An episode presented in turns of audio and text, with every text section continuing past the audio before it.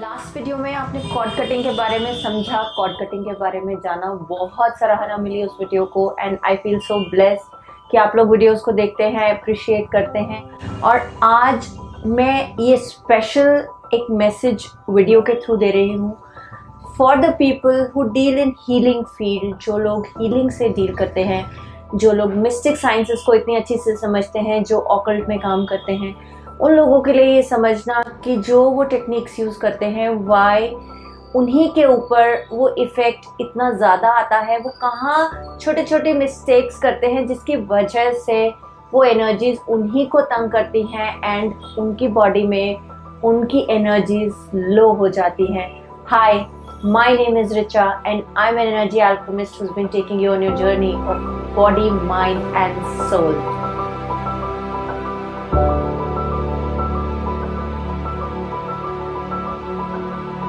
आज मैं जिस टेक्निक के बारे में बात कर रही हूँ, जो मैं बहुत सालों से प्रैक्टिस भी कर रही हूँ, और 5D हीलिंग पहले तो है क्या, आप उसके बारे में समझिए। 3D रियलिटी वर्ल्ड है जिसमें हम अभी रहते हैं, जहाँ फियर ग्रीड आपके जो फाइव मेजर इमोशंस हैं, वो काम करते हैं। तो हम जब भी अपने इन इमोशनल स्टेट्स में आके हीलिंग करते हैं उसके इफ़ेक्ट्स हमारी बॉडी पे उसी तरह से आते हैं, क्योंकि हम अपने आप को पहले हील नहीं करते, जितने भी लोग हीलिंग में काम करते हैं हीलिंग फ़ील्ड में डील करते हैं, जब वो लोगों की हीलिंग करते हैं, उनको रिज़ल्ट तो इंस्टेंट आता है, पर उसके बाद या तो उनकी बॉडी ड्रेन फील करती है, या क्लाइंट का रिज़ल्ट वापस नेगेटिव स्पेस में कुछ टाइम के बाद चला जाता है तो लोग ये चीज़ शेयर करते हैं मेरे साथ कि हमने किया था इंस्टेंट रिज़ल्ट आया। इंस्टेंट रिज़ल्ट आने के बाद, कुछ टाइम के बाद मुझे डिप आया और डिप आने के बाद प्रॉब्लम ये आई कि मैं उस चीज़ को नहीं हैंडल कर पा रहा या क्लाइंट को रिज़ल्ट रेसिप्रोकेट हो गया। वापस उसी स्पेस में चला गया। तो अब इसका रीज़न क्या है?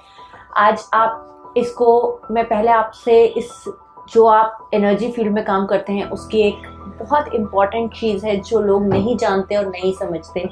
which is the three different realities पहली है थर्ड डायमेंशनल रियलिटी दूसरी है फोर्थ डी रियालिटी एंड तीसरी है फाइव डी रियलिटीज हालाँकि रियालिटीज इलेवन डी तक भी है, लेकिन आप अगर अभी फिफ्थ डायमेंशन तक ही काम कर पाए तो भी बहुत बड़ी बात है, क्योंकि फिफ्थ डायमेंशन जो है हमारे हार्ट की ओपनिंग है। जब तक हम जितने भी लोग एनर्जी फ़ील्ड में काम करते हैं, अगर हम अपने हार्ट की ओपनिंग को बड़ा नहीं करेंगे, अगर हम अपने हार्ट की expansion if you do not work on our heart chakra if you do not work on expanding this energy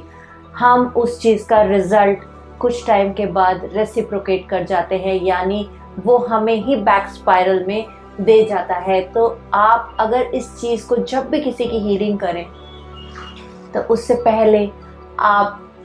अपनी रियलिटीज चेक करें, अपनी इमोशनल क्लियरेंस करें बिकॉज़ इमोशनल क्लियरेंस जितनी भी आप नहीं करते, उतने आपके इमोशनल बैगेजेस बन जाते हैं और आपके खुद के एज अ हीलर भी वो आपके डीएनए में इम्प्रिंट रहते हैं। आप चाहे कितना भी अपर लेवल पे उस पर काम करें। आपने आइसबर्ग देखा है आइसबर्ग ऊपर टू परसेंट होता है, नीचे नाइन्टी एट परसेंट होता है। जब एक शिप उस पर हिट करता है तो शिप नीचे वाले आइसबर्ग से ज़्यादा इफ़ेक्ट होता है, ऊपर वाले आइसबर्ग से इफ़ेक्ट कम होता है। तो रीज़न आपके साथ ये एग्ज़ाम्पल शेयर करने का ये है कि आपके जो इमोशनल स्टेट आप अपर लेवल पे देखते हैं, जो और इंटरनल लेवल पे आपके खुद की इमोशनल एग्जिस्टेंस है these both realities are wide apart मतलब दोनों बहुत डिफरेंट रियलिटीज हैं। इसीलिए जब भी आप किसी की हीलिंग करते हैं, या तो आपकी बॉडी उसका पेन ले लेती है, या आप का क्लाइंट कुछ टाइम के बाद उसको रेसिप्रोकेट नहीं कर पाता। तो please do check understand open your heart work on your heart chakra that is very very important अगर आपका कोई भी क्वेश्चन फाइव डी हीलिंग से रिलेटेड है, अगर आप कोई भी जानकारी इसके बारे में चाहते हैं हीलिंग के बारे में जानना चाहते हैं do post your comments in the comment section box I would love to answer them till then take care of yourself because you are helping others to heal them in their life and it is very important to take care of your own energies. If you have any questions i would love to answer them. Till then keep loving keep healing and i'll see you in the next one